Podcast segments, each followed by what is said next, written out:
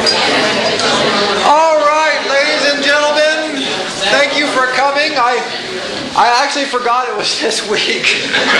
Fortunately, my friend Wendell, I was at lunch with him, and he said, "I'll see you Thursday." I said, "Oh no, it's not. It's next week." no, it was this week. It turns out, and uh, hence it wasn't in the paper yet. Uh, good. So I guess it was good you all remembered somehow, uh, even though I did not. So thank you for coming. Um, if you remember last time, oh, I, I, talked about this whole notion of the humane arts, and, and my, my general thinking is that it's made up of a series of behaviors that are unique rather than any sort of institution or government form or historical condition other than that. Because what makes for these fluorescences that we've discussed of the arts, literature, you know, the things that we associate with civilization and, and what makes life worth living um, is largely due to the way many individuals live their lives. And when I mentioned that we're going to be talking about, you know, art of conversation, um, letter writing, um, cafes and salons, these sorts of subjects, they all require one common element, and that is time. Time. Leisure is the key word here. What they require is leisure.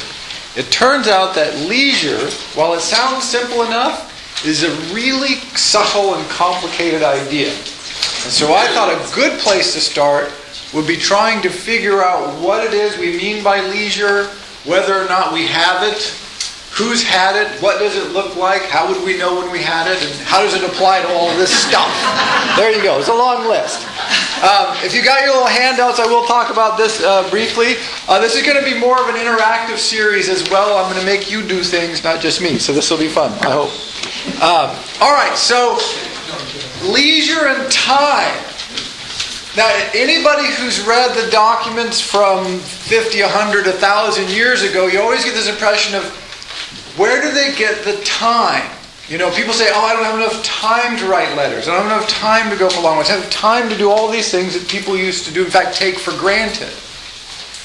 Now, factually, actually, the, if you measure time itself, we have a lot more time than people used to. This is for two primary reasons. One, we live longer. Now, this depends on when you want to score from. But if you take about the mid 1700s and later, if you were if you survived childhood in the mid 1700s, you could expect to live if you were a woman about 55. The problem with being a woman uh, earlier is that they have children, and that turns out to be unbelievably dangerous. And so they had they died earlier than men did. Oh, hello, cell phone. Oh, cell phone off, please. That's a good reminder. Thank you.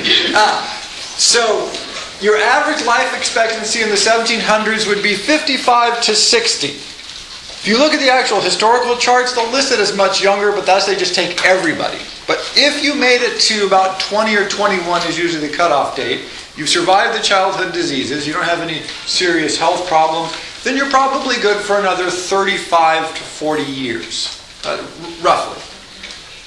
Now, in the intervening centuries, we have added to that about 15 or 20 years. It might, might, even be a little more than that, but conservatively we've added 15 to 20 years. So we quite literally have a lot more time, years and years more time.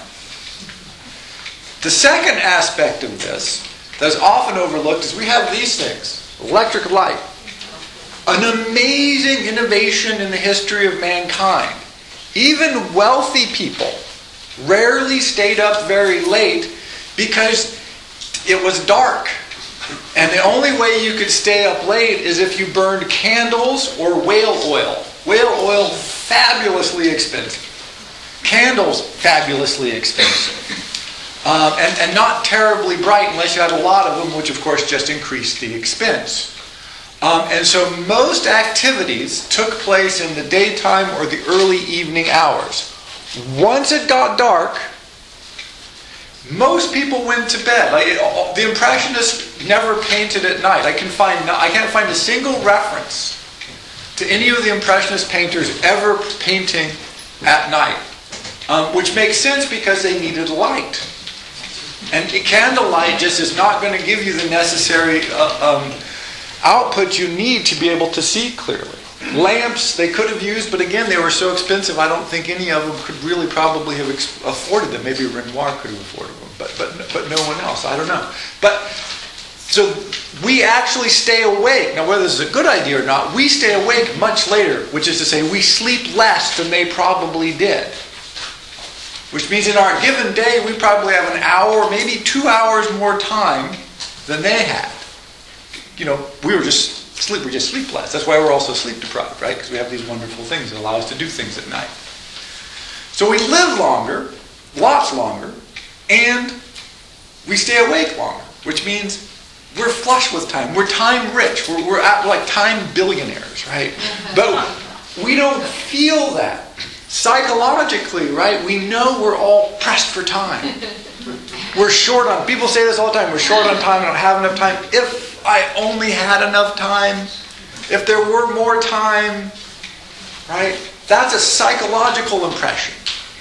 Ah, where does that psychological impression come from? A lot of this has to do, of course, with social pressures. One aspect of it, which is the top of this little uh, chart here, is this is average hours per week in the United States.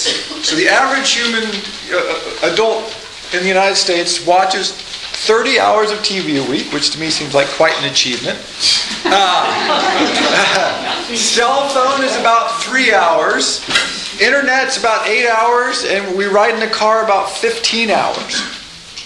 Now, the fascinating thing about this to me is that it means we spend, on average, you know, your mileage may vary, about uh, 56 hours a week doing things that 100 years ago and previous no one even had the opportunity to do. Right? If, if you look at novels in the 18th century, they're all hugely long. The reason they're hugely long is because they didn't have anything to do. You, you wanted long novels because what? Right? I, you know, you're not going to say, "Oh, I'm tired of this. I'll watch TV." You can't do that. It's impossible. You, you couldn't even like flick on the radio until about hundred years ago, right? I mean, just you just nope. You're going to sit in the quiet, dark. Truly, honestly, this is true. This is what they did. This is, by the way, this is one of the magic things about books is because it didn't take that much light to read. You could take some light, but not a lot. You, you, need a lot more light to have a party or a paint or do these other things. So with a little light, one lamp or, or a few candles, you could read or you could write letters. It's one of the reasons both these things became very popular because they were pastimes. And, and notice if you have 56 extra hours a week, hey, that, that gives you time. So one of the reasons we feel pressed for time, short of time, is we're inundated with things that we feel we ought to do, should do, maybe even that we want to do. That really did, that didn't even occur to people to do before. They weren't even available to do. People in the 15th century didn't sit around going, man, if we only had a TV, this would be so much better. we could watch the Black Plague on CNN. right? That would be that would be great. You know, no, you know they just they, they, they didn't have this opportunity. But more importantly, I think, is the fact that we have no concept, as far as I can tell, or very little of a concept of leisure. In the United States, we might be even worse about this than other places uh, in Europe, uh, in the Western world. It's certainly different in Asia, which we'll talk about. Um, but leisure comes from the word Latin that just means license. Leisure time is time that you give yourself license to do whatever it is you want to do. That is the definition of leisure. It's the same root as licentious, uh, not coincidentally enough. Um, and, and this seems to be our take on this. It is licentious to have leisure. We're very suspicious of it. We tend to view leisure time, or what we call vacation, as, as doing nothing, right? Root of vacuum. Uh, you know, no, it's, but this is not what leisure originally meant. My, my idea of leisure, the perfect embodiment of it I can think of is Emily du Châtelet. Uh, uh, sorry for the um, pronunciation. They're French noblewoman who is, who's most noted as a mathematician, but also the translator of Newton's works into French. In fact, today, uh, in the 17th century. Today, her translation is still the standard French translation and her commentaries, big commentaries on Newton's works. Now, Newton's works were not like the easiest thing to translate. First, they were in Latin, and, and second, Newton's mind worked differently than most people. So, this was a major undertaking. She rushed to complete it because she was pregnant. She was about 36, I think, and she was pregnant. At the time, that was very old to have children and is very dangerous. And she was afraid that she was going to die in childbirth, so she wanted to make sure she had the translation finished before she gave birth. She finished the translation, gave birth, and promptly died in childbirth, right? This was the history of Emily du Châtelet. But that is leisure. Why? Why did she do this? She's young, she's attractive, she's rich, she's a noble woman. She doesn't have to do anything. So why would she spend all this time, effort, energy translating Newton? It's really a truly formidable intellectual task. Because she wanted to. That's why. That's what leisure means. And again, we almost don't have this concept. Newton was a man of leisure. We don't think about this. What he was supposed to be doing, hilariously, enough, was giving sermons and providing religious education. He did not do this to the point where he got in a lot of trouble for not doing this. He never actually really did his job. Occasionally he did some pro forma stuff, but basically he didn't do any work because he wanted to pursue mathematical physics. This is what he was interested in, and uh, all kinds of crazy chemical experiments. He was trying to do lead into gold. He also translated many of the uh, Old Testament books into English for himself from the Hebrew because he thought the translation was suspicious. So, so he spent a lot of time doing all of these sorts of tasks, uh, none of which were his job, none of which he was paid for doing. He generally drove himself to utter exhaustion doing them. Was he working? No. Leisure. He was a man of leisure. He considered himself a man of leisure. He was considered by his friends, contemporaries, and peers as a man of leisure. That's what leisure was. That's what leisure is. But see, we don't have that notion. If you're working, if you're doing something, we think that's work. The distinction for them, and, and that I think we've lost much of, is that work is thing you must do. Not from you, but from the outside world. What is it that the outside world requires you to do? That, given your druthers, you might rather not. That is work. Leisure is whatever it is you do simply and solely because you wish to do it. Back to the definition of humanism. Because you are the most important thing in the world, in the universe, and you are the fruit of the entire development of the history of mankind, what you choose to do is hugely valuably important and should not be repressed or smothered to the degree you can avoid this. So the concept of leisure is when, as the great human you are, you have the opportunity to express from inside of you whatever it is you wish to do. Now, if what you wish to do is watch TV 30 hours a week, that there's humanism has nothing to say against that except for it suspects that you're kind of lazy. right? That this is a sort of vacuous entertainment that is probably not really developing your full capacities. Now, that's fine.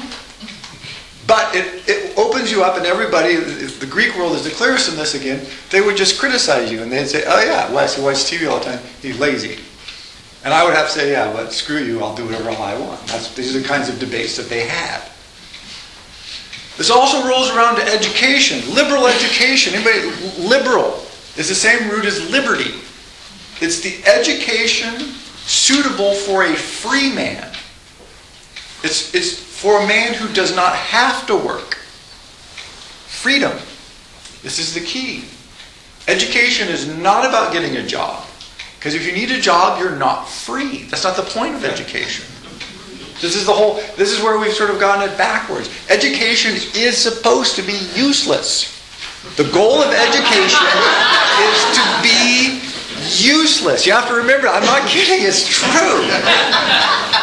The only utility it's supposed to have is helping you achieve whatever it is you think you want to achieve. It's supposed to help you with your leisure. We've gone so wrong-headed on this. I looked this up because it's just disturbing. That I went to the UW's uh, website for their art department. You know, so you can get your degree in the fine arts, and they say the goal of their department, first goal, right there, first paragraph, first goal, goal of our course structure, all this, is to provide you with a foundation for a successful career in art. career in art. Oh my God! Right? This is just horrible. It's like the worst idea ever. No. You know there can't have a career in art. It's antithetical to the whole notion of career. This is where we've sort of like got everything flipped the other way around. That art departments of all places. I mean, I don't think they believe it. I really, I think what they're actually doing is lying to the administration. I, I mean, that's, but I, that makes me feel better inside. It's like, oh, we got to say something. What we're actually doing is weaving cool shit with crazy fibers, right? But we better say we're preparing them for careers, right? Which is funny to even think about, right? A career in fiber arts. what the hell is that? Fiber. Anyway, but this, but but notice this is we have this idea, and it comes very early, and it has this unbelievably uh, perverse effect on us. So let's say if you if you have if you're young, you have some child, some kids, whatever. When you're young, you're, you're good at music or you're interested in the arts. People either, either two things seem to happen. Either we say, "Oh, you're really good." You should work at that, go to school at that, and make a career out of it. Pressure, pressure, pressure, pressure, pressure. Which hell, that's no good. Or, look, at some point you got to stop messing around with that and get serious about something. Right? Why do you have to be serious about it? Just if somebody says, "Why do you do?" I do it because I want to. Right? And it does this for, for, for music is its clearest, I think, because they make kids perform all the time. Why? Right? Why do we have to listen to these crappy kids who can't play their damn instruments? no. Now they can play excellent, but usually they can't. It's painful. right? We've all been to these little recitals. They're horrifying. I hate it. But you're supposed to clap, say, oh, that's very good, not say, get that little bastard off stage. because the notion is if you're learning something, there must be a payoff. The payoff is the performance. And you'll get better and better at performance until you're at Carnegie Hall. Congratulations. Wonderful. No. The payoff for music is music. This is the idea of leisure. The activity itself is the reward for the activity. Why do you write? Because you like to write. Why do you paint? Because you like to paint. Why do you play music? Because you like to play music. Why do you garden? Because you want to. Whatever it is you like to do, you do it for the sake of the action itself. So that, that I mean, in theory, this this makes sense, but look how rare this is, right? We don't want to do this. In, in, in the writing world, people are always convinced that uh, publishers and editors and agents, you know, are, are opposed to them, won't read their work of genius, won't publish it, whatever. No, this is not true. Agents only make money if they publish works. Agents are desperate to get works that they can publish and make money off of, because otherwise they're unemployed. Right? So they, they, they, they just cry out for works. But works that they can make money off of. Notice this may be totally different from works that people want to write. People want to write things, that seems a bit, but that has no association at all with publishing. There's no, I mean, they're almost entirely different worlds. Because publishers, not crazy, they're not, they want to make money. Um, and writers want to write, and these are fundamentally different processes. And then there's this notion that, oh, well, if you write something and it's really good, and there's lots of really good things written. that no one is ever going to make any money off of. Right? So, you know, you must have read a book that you really loved and you thought, why the hell does publisher ever publish this? It's insane. They must have lost a fortune. I thought that all the time. I'm like, good for them, throwing their money away so I can enjoy this book. Yay. Got it on Amazon for a dollar, you know? And it's, so that, that disjuncture. But people feel frustrated because they think, oh, that's the purpose. I've painted a beautiful painting. I've made beautiful music. There should be a reward. Yes, the beautiful music, the wonderful painting, the process is the reward. Fundamentally. Now, this, course, this gets complicated. Um, money often complicates things. Uh, and so I got a couple of examples here because there are professional, it is historically anomalous. I won't talk about the different functions, but recently, the last couple hundred years, there has been essentially like professional writers and professional artists and professional musicians. Still very rare and historically somewhat anomalous. But Dostoevsky provides one great example of a, of a writer who, who was at his leisure. Now, he, he was constantly in debt, of course. Anybody knows anything about Dostoevsky? He was not, let's say, a good money manager. He gambled away the money for his wife's life saving surgery, and then she died. I, was, I always say, that's going to make you feel bad. And it did. It made him feel bad. Did make him stop gambling, but he did feel bad. Um, but so he's written, handwritten about 400 manuscript pages of the brothers Karamazov. Okay, that's a nice work. And he writes a letter to, I think it was to his brother, and he says, I've got about 400 pages done. I need about two or three hundred more. It's due at the publisher in like a week and a half. And he's advanced me all this money, which of course he spent three times over.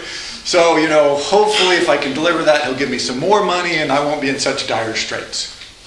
The next day, he writes a letter to his brother, says, beautiful. And he says, I've burnt the manuscript pages. I've decided I did not like them and I wanted to change them. And I was afraid if I did not burn them, I would not have the courage to make the necessary changes. so he's totally in debt. He's like 10 days, he's supposed to hand in the brothers Karamazov. And he takes a, a stack, like hundreds, I think it's over 400 manuscript pages of a draft, and burns it and starts over because he wasn't happy with it. See, that's a man of leisure. right? That is fundamentally someone who's just saying, no, I'm doing this because I want to. You can make contracts, you can give me money, you can do whatever you want. I'll take it, I'll do all that, and I'll say yes. But inside I'm going, no. Right? Melville, the same thing. There's letters from Melville to Hawthorne while he's writing Moby Dick, where he says, um, I know what they want. I know he had he had a, a, like sort of like a bestseller. He was an instant sensation with his first book, and then his second book was pretty good, but not as successful. But you know, he was on the lecture circuit, and all the European writers are saying, "Wow, Melville, you're great," and his books are selling. The publishers are saying, "Send us whatever you got." And he's like, "I know what they want, and I sit down to write it."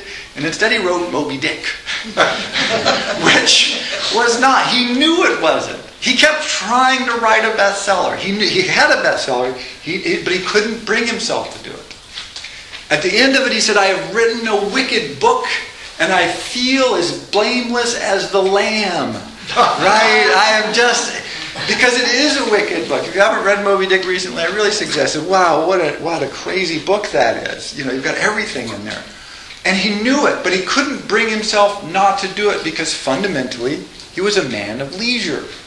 He had to do what he wanted to do. He wasn't going to allow all the external forces. By the way, his family was trying to get him committed to an insane asylum at the time. because they said, well, he's just, he, he writes, he does crazy stuff, but he doesn't make any money, he won't get a job, he won't do what he's supposed to do. That's right, he, he, but he still couldn't bring himself to do it. His wife stood by him. Good for Miss Melville, maybe. Uh, but yeah, so you know, we have her to thank pretty much for Moby Dick.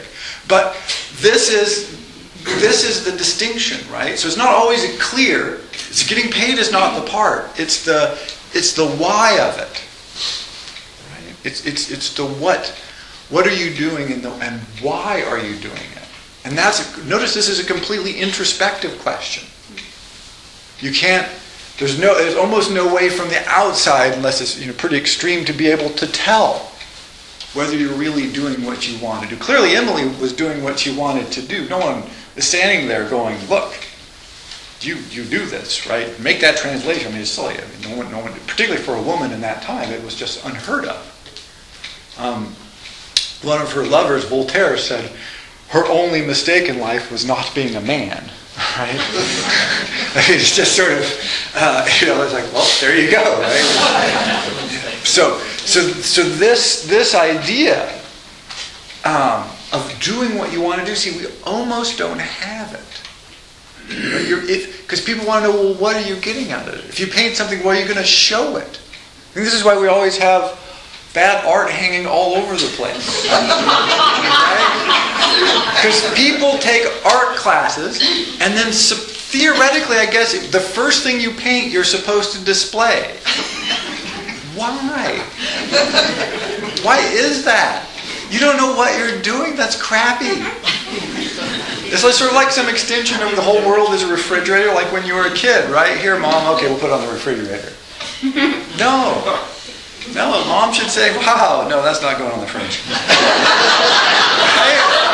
I mean, isn't that true? I mean, at some point you need a little critical feedback. That feedback needs to come from you. This is the thing with leisure. If you've done it because you enjoyed it, then the impulse to say, oh, well, I have to do something with it now. No. Why? There's no reason to do that. Then the impulse is to say, is this something that I think is worth people seeing? And probably, if we're honest with ourselves, much of what we do is not worth all that much, which is okay. Right? Picasso said, Does everything I paint have to be a masterpiece? I mean, he was happy because he turned it into lots and lots of money, but at some point he just said, Look, everything, well, I paint crap. He says, like, Look, everything I paint is not a masterpiece. Look how much I paint, good Lord. Right? I mean, and they said, Why do you paint? He says, I like the smell of the paint. he did. That's a quote from Picasso. I like the smell of the paint. It's the famous, he was, of course, it's the famous thing. Why, Irish poet, why do you drink so much? I like the taste of the stuff. right? Really? What's the question here? Being drunk is nice. Why do you paint so much? Painting is fun. I enjoy painting. Picasso loved to paint. If anybody's seen pictures of his studios, or read any account of his life or seen a list of his collection paintings. I mean, apparently from the moment he got up in the morning until he went to bed at night, he painted. There's no reason for him to do this. At some point, he was fabulously wealthy. He had beautiful women. He could travel all over. He's famous. What did he do? Secluded himself away and painted from morning until night, every day, as far as we can tell.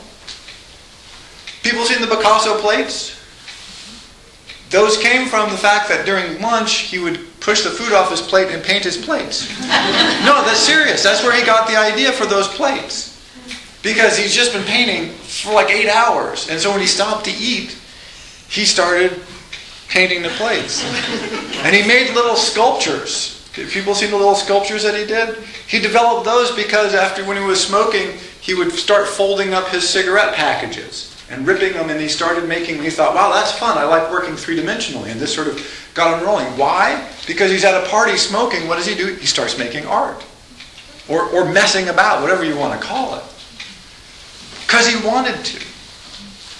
See, and this is, this is difficult. The problem we run, I think several problems we run into is that the only person who can give us the license is us. No one else is going to do this. There's no outside force that can do this for you. There's no day when the magic wand descends at us and says, Bing, now you should. The whole world embraces and supports you in doing this. No, it's always retroactive. You're a layabout, worthless painter. Actually, no, you're a layabout, worthless person pretending to be a painter. And then someday when you're like 87, your paintings get put up someplace and they go, oh, that's my great uncle. He's a brilliant painter. Right? You get promoted instantaneously from, you know, worthless layabout drunk to, wow, great painter. You know, but it's always retroactive. No one at the time is going to say, oh, that's great, or most people aren't. No, it's the, the license has to come from inside. And we struggle with this mightily. Because notice again, back to the professionalization of things. Why the hell are there so many art schools? This is one thing I can't figure out. Like messing around with paint is complicated, and we need schools, vast schools, to figure out how to mess around with paint. This has never existed in history, by the way. I mean, the Impressionist movement was born out of about six rooms, roughly this size, where the teacher said, sketch, ha! And some of the guys said, okay, we'll sketch. And some of them said, uh, fuck you, we're not going to sketch. And then the Impressionists followed, right? I mean, this, it, it was not a vast, you know, university hierarchy, bureaucracy. How many MFA programs are there in the country? Right? Has there been a consequent flourishing of the literary arts? I mean, if that's the way it worked, there should have been this unbelievable deluge of quality, earth shatteringly beautiful literature. Moving, psychological. I don't know, maybe I've missed it, which is possible. It is possible that we've just missed it. I'm suspicious, though, I have to confess. You, you, you seen it? Um, my wife tells me to, to keep my. Wait. But but it's, but this is but this is but it comes down to all kinds of things.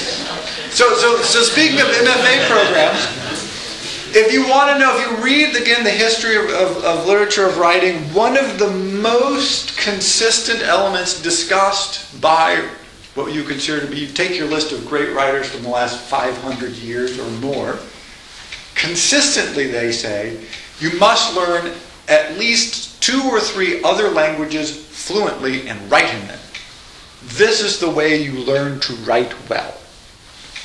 I know of no MFA program that requires that. No, no I'm serious. Literally, I've looked. I've looked for one. I'm, I'm not making that up. I've seriously researched trying to find one that requires anything even close to that. And they don't. Why don't they? Even though this is like one of the key pieces of recommendation that comes down to us from hundreds of years, both in practice. I mean, this is what they used to do. Too much time.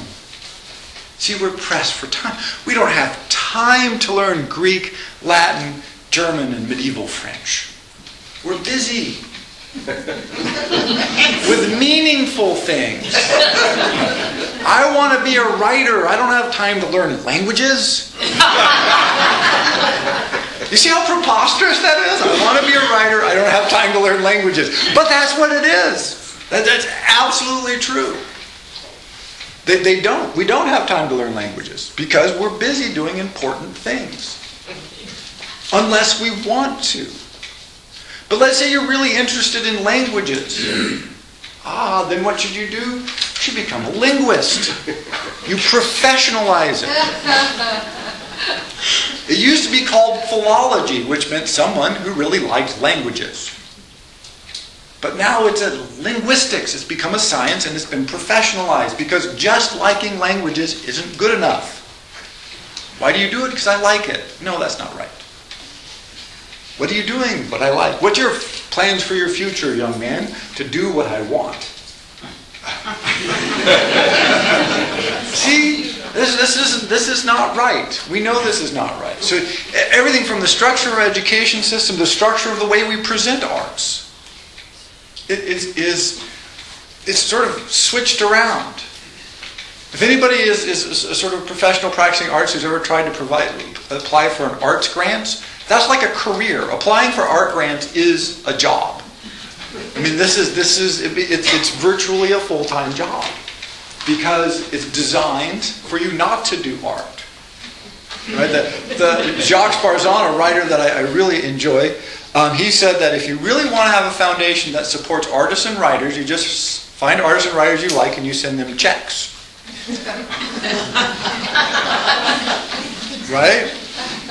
Because if you make them go to conferences or fill out forms or, or go to shows or travel across the country, well, they aren't doing their stuff.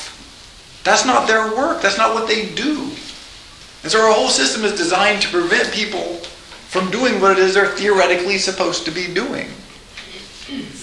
Uh, Gerard Schwarz, who just left as the director of the uh, Seattle Symphony. I mean, he brilliant conductor. I don't really want to throw rocks at him, but do you ever see his schedule? He was like a conductor at four orchestras. I'm not making that up. He would fly all over the world all the time. Why? Like being the conductor of the Seattle isn't isn't enough. No, it's not. Because if you're really good, then you'll be doing these other things in other places. And he wants to go from a good orchestra like Seattle to a really good orchestra like New York or maybe, you know, Berlin, you know, someplace, you know, maybe Philadelphia, you know, better. So you move up. And if you're going to move up, you have to be doing so. Conducting the music of the symphony was not enough. The music itself was not enough for him. I always find that slightly disturbing because because on the other hand he was he was a brilliant conductor, but with these limitations. But the limitations are social, half social. Uh, and this is the key I want to make because this is that's the sort of the easier part of this talk. The harder part is the bottom part of this survey here. Humane art. So if you look at this little handout, this is for your own edification. Um, I was going to ask you to track what you do for a week. Right? How many hours do you spend on what in a, in a, in a week? And then ask yourself, well, what does that mean? Because in a world where we feel pressed for time and people consistently report they don't have enough time, they don't have enough time, the fact that on average we spend 30 hours a week watching TV, if we spend 30 hours a week watching TV, we aren't that busy. This is flat out. It's just you cannot be that busy if you have 30. I was like a full time, that's damn near a full time job. and a bad job of that. Come on, do a horrible job. right? But if you have time to spend 30 hours a week watching TV, you are, by definition, you are not that pressed for time. Unless that's your social time with your family. Well, I mean, whatever. Just forget your family, right? I mean, this is, but this is the question, right? What is it you are actually doing with your time? You don't have to tell me, just for your own sake. Because, again, if you, mean, I feel this, we all, I think, feel this because it's what our society tells us to feel. Feel pressed for time. You don't have enough time to do the things you want to do. Well, is it true? I don't know. But one way to find out is to say, well, how am I spending my time? I remember, for me, it was a shocking revelation. Um, I, had a, I had a PlayStation 2 for a while. And I always said, well, I play a little bit. I have some fun games, and one of my friends would come over and we play, and that's great. And then one day I was playing a game, and a little light came up or something on the window on the TV, and it said, warning, your memory card is full. I said, well, how could that possibly be? so it turns out that there's this little button that you can punch and it will pull up not just that your memory card is full, but every game you've played and how much time you've spent playing it and the total time you've played the PS2. And I was like, oh my God. I've got to get rid of this, right? It was like, wow. It's like if you say, well, I have an occasional drink, and then you open your basement door one day and find a thousand whiskey bottles, right? You're like,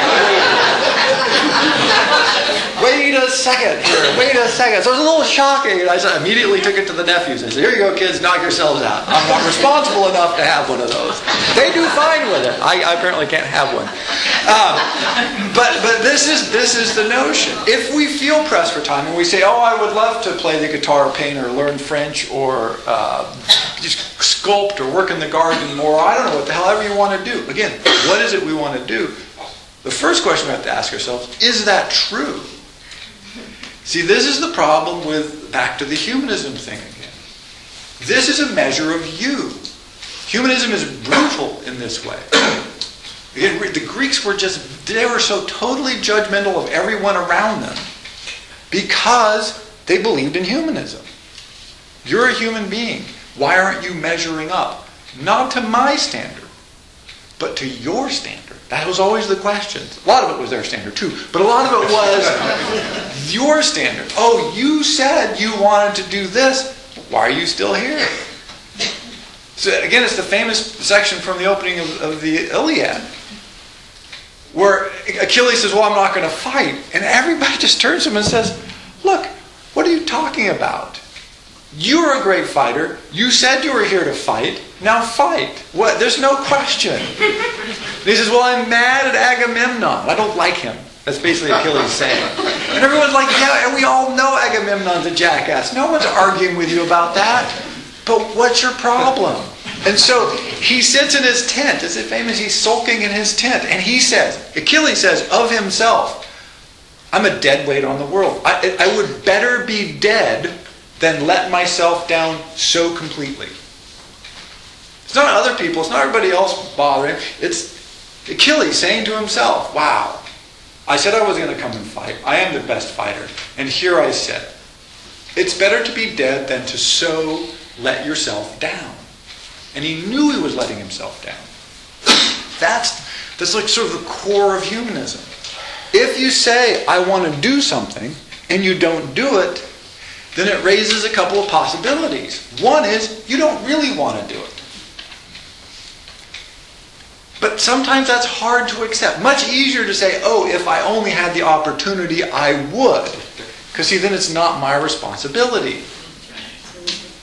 Ah, so on one hand, you might have to accept that, really, I don't want to do this. I thought I did. I feel like I should want to, but basically, I don't really want to. Or you might go, ah, I really do want to do it, but I, I can't bring myself to pay the price. Get up early, stay up late, not watch my favorite TV show, piss people off, quit my job, burn the manuscript before the editor gets it, you know, whatever it is. Uh, whatever that price is, I could do it. I look at my time on paper, I look at the other variables of my life, I go, no, I could do it, but I won't. And those are hard questions. Both, both sides of that. Very, very hard questions.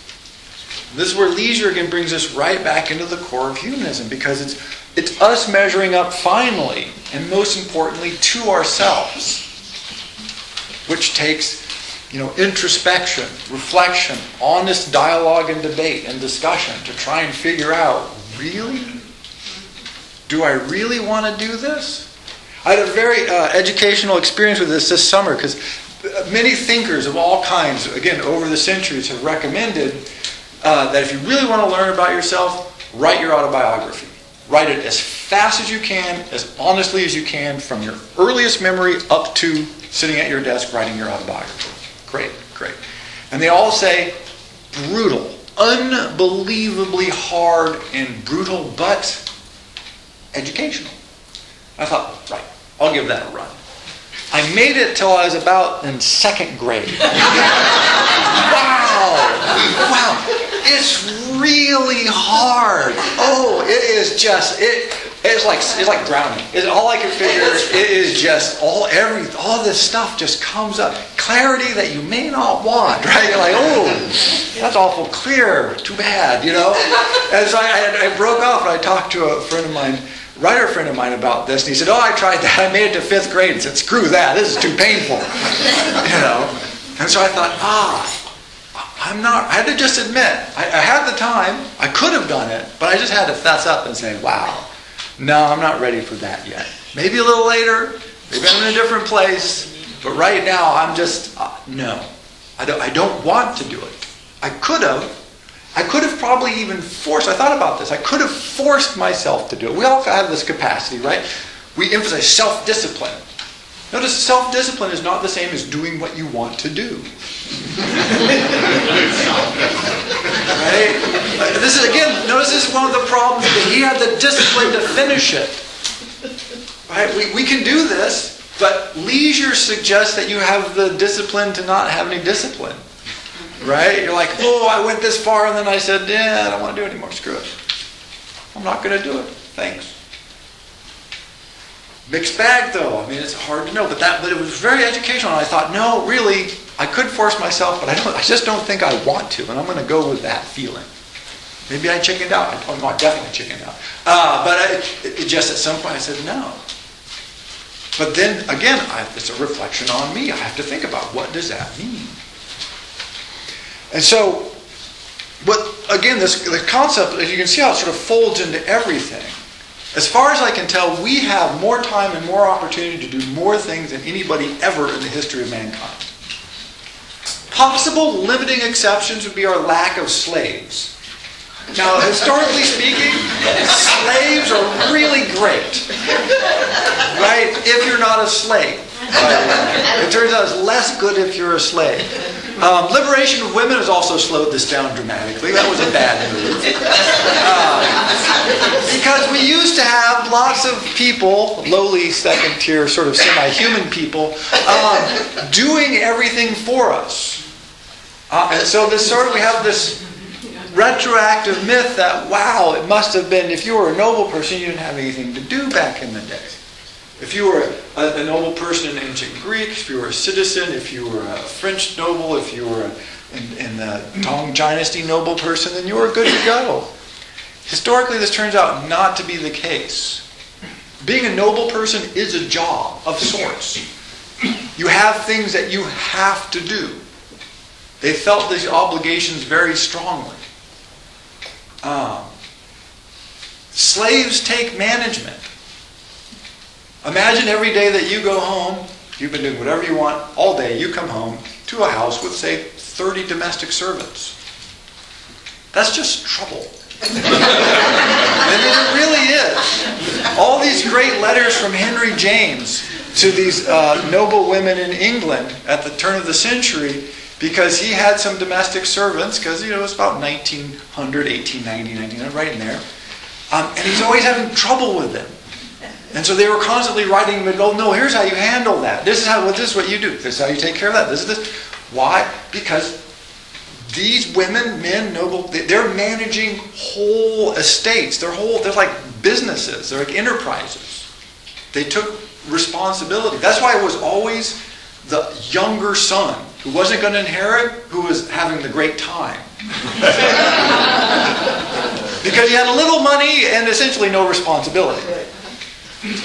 But really, if you look at it factually, we live when you want to live if you want to have time to do things.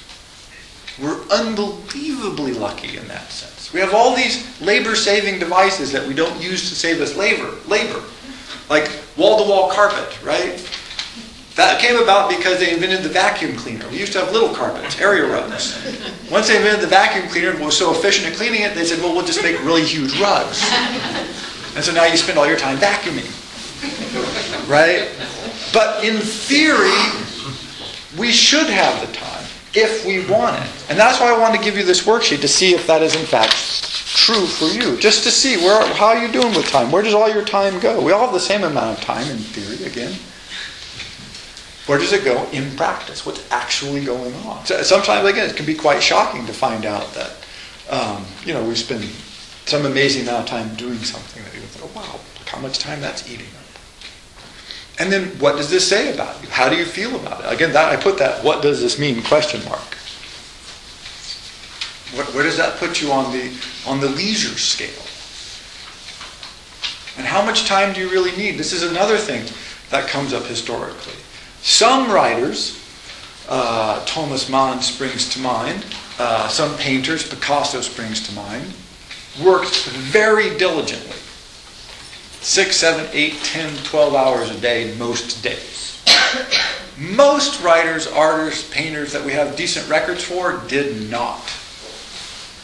Um, one of my favorites is the five, five immortals, eight immortals. How many immortals? Seven, eight, eight drunk immortals from Tang, China Is there eight, seven? Eight. Eight. Eight, eight. Thank you. Yeah, there's eight. There's a lot of them. They were mostly writers, artists, calligraphers. I think there's a sculptor in there. A couple of government ministers. But they were really famous for were being drunks. And they were hugely effective and drunk. And six or seven of them, Li Bai, famous poet, famous calligrapher. Um, why? How? Well, because they're only working on it two or three hours a day. I mean, how long can you really practice well? Famously, when Michael Jordan was reaching the end of his career, he decided to develop a jump shot um, because he didn't have one. because he was slowing down. And so he spent one summer practicing about two and a half hours a day jump shots. And when the season started, he had an unblockable jump shot, and he spent another two years destroying everybody because he just couldn't block it. But it took him about two hours a day, maybe three. But after two or three hours of real dedicated work, eh, are you really doing that much, or are you just killing time? Are we just faking ourselves out? Oh, I'm really working now. I've been at my desk for six hours. Napped for two. you know, had a drink, stared out the window, you know, talked on the phone, yeah, you know, pet my dog. But whatever it is, how much, how, and how long can we really work? Sometimes a lot. Often, yeah, I'm suspicious. How much time do we need? But mostly it comes back to this concept of leisure, allowing ourselves the license to be licentious, essentially, because this is what our culture tells us. A vacation is doing nothing. If you're doing something, you should be getting paid for it or in some other way promoting yourself. If you paint a painting, you put it up in the shop and you say $5,000 or 500 or 150. They even do that with the kids' paintings. Have you seen that? They put them in elevated ice cream. And they put a price tag on them. And they're like little kids, like first drawing class, second grade, and they put like fifty dollars. I mean, what a weird message to send to kids. That anything you do should have a price tag on it. Because if not, you're a sucker. Because that's what it's all about. It's all about the cash. No, it's all about what it is it's worth doing for the sake of doing it. What do you want to do just because you want to do it? But then you you have to be honest. So, so this is the question of leisure, and it's going to weave itself in, as you can imagine, into everything else. Because time, taking the time, allowing yourself the time to do what is necessary.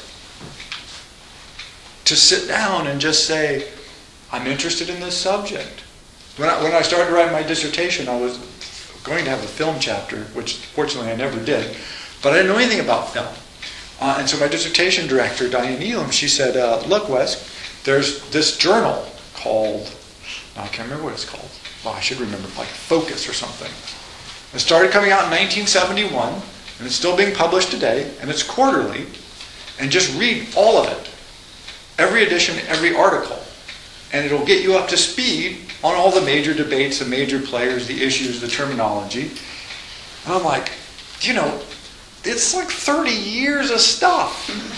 And there's, you know, there's a lot of a couple of thousand pages of material. But, you know, that's what you do. When Goethe was, I think, 80 or 79, he became interested in Persian poetry. So he did the logical thing and started to teach himself Persian. right? Only makes sense if you're interested in Persian poetry. What else would you do except learn Persian? Simple enough language. it's impossible language. Persian people don't speak Persian. I think they're lying. But it's, uh, no, it's a very, very subtle and difficult language. But he did, and he apparently taught himself fairly well. He was pretty, pretty solid in Persian by the time he died, not that long, long later. But there's no reason to do that except for he really truly loved the Persian poetry that started to become available in Germany. And he thought, this is so beautiful, I had better learn this myself. I mean, why not? Right? What else did he have to do? A, a final note on this we, we often tend to feel overwhelmed um, by our jobs, by work. Um, and I, I, sometimes people are, and sometimes I think people just lie because we're supposed to feel overwhelmed, right? Isn't that right? Our work is supposed to be really hard and completely overwhelm us, and so we're supposed to say that even when really, you know. My very good friend, going to go visit him, he's like head of technology at Time Warner. He always is calling me from work going, I'm bored. he cruises the internet and he sends me all these crazy links. So I always email him back. He never sends email. He only sends links to, to fascinating things usually because he's a smart guy. But I always email him back. I said, look, get a damn job. I'm actually at work. You do some work. And he's like, ah. He can do his job like 20 hours a week. But they pay him a lot, so he sits in his office about 50. 30 of which he's taking naps. And he goes to meetings for donuts. He's like, oh, there's a meeting with donuts. I'll go and sit in it. I don't care. I got nothing to do. Right? This is absolutely true. But, you know, I think there's a lot more of that out there. And if that's the case, if we really aren't, you know, being driven to our full potential every day at work, then, you know, why can't we admit this? And say, well, you know, I'm doing okay at work. That's fine. It doesn't take it all out of me. And when I get home, I want to do something else. Many great writers, artists, had jobs. Michelangelo, my God, the Medici's worked that guy to death. Virtually, almost literally. The Pope tried to kill him. Um, it wasn't Medici Pope anyway. So, but I mean, it was. But they just worked him and worked him. Mozart, by the way, famously, Mozart cranked out flawless dross faster than any composer in the history of mankind. He wrote Listen to if you ever try to listen to all of Mozart's works, which is virtually impossible to so many, but three quarters of it is elevator music.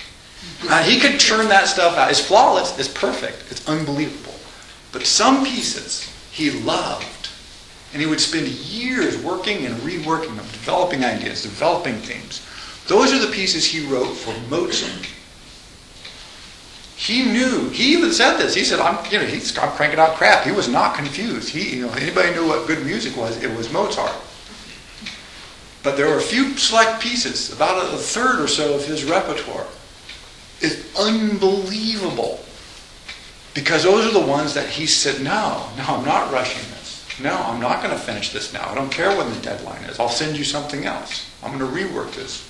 Some of them, like the Jupiter Symphony, famously worked on for I think six years reworked it, rewrote it, just massaged it, and massaged it, and massaged it, because because that was for him.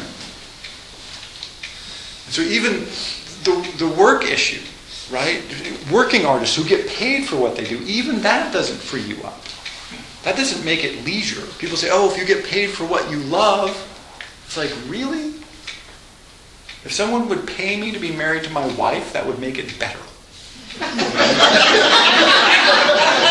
or would that just make it weird?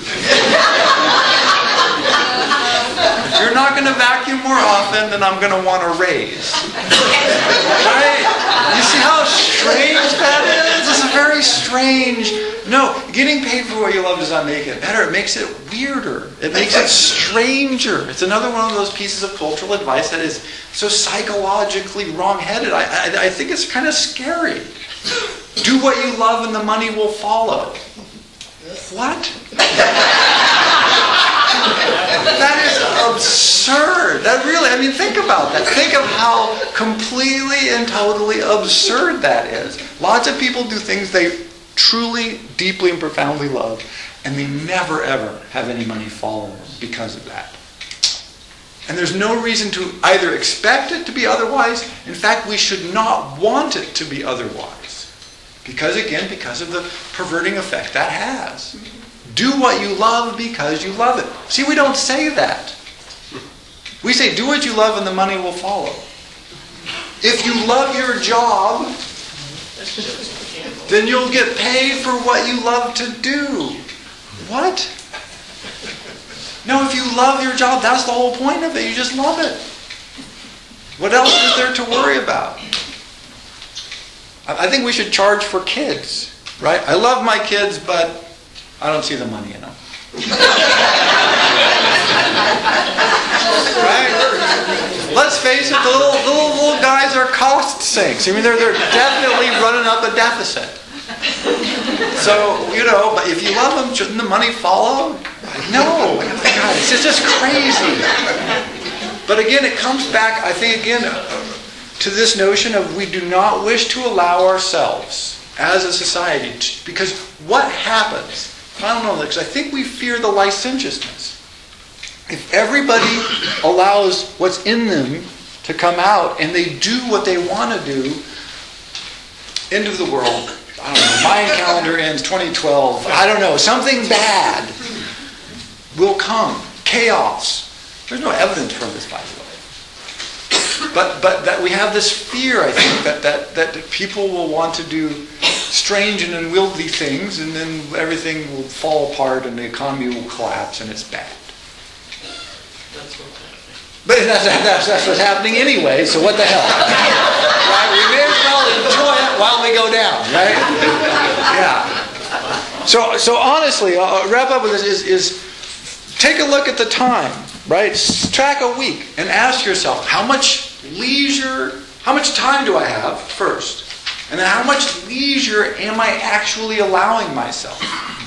What am I doing that I don't actually have to do? What am I saying I don't want to do, but I actually like doing? Right?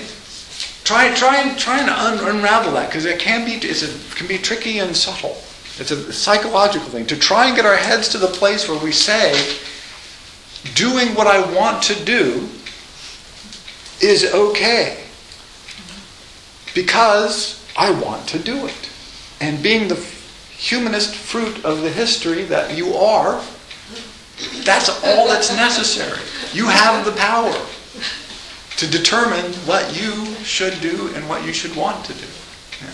There you have it, leisure. Thank you.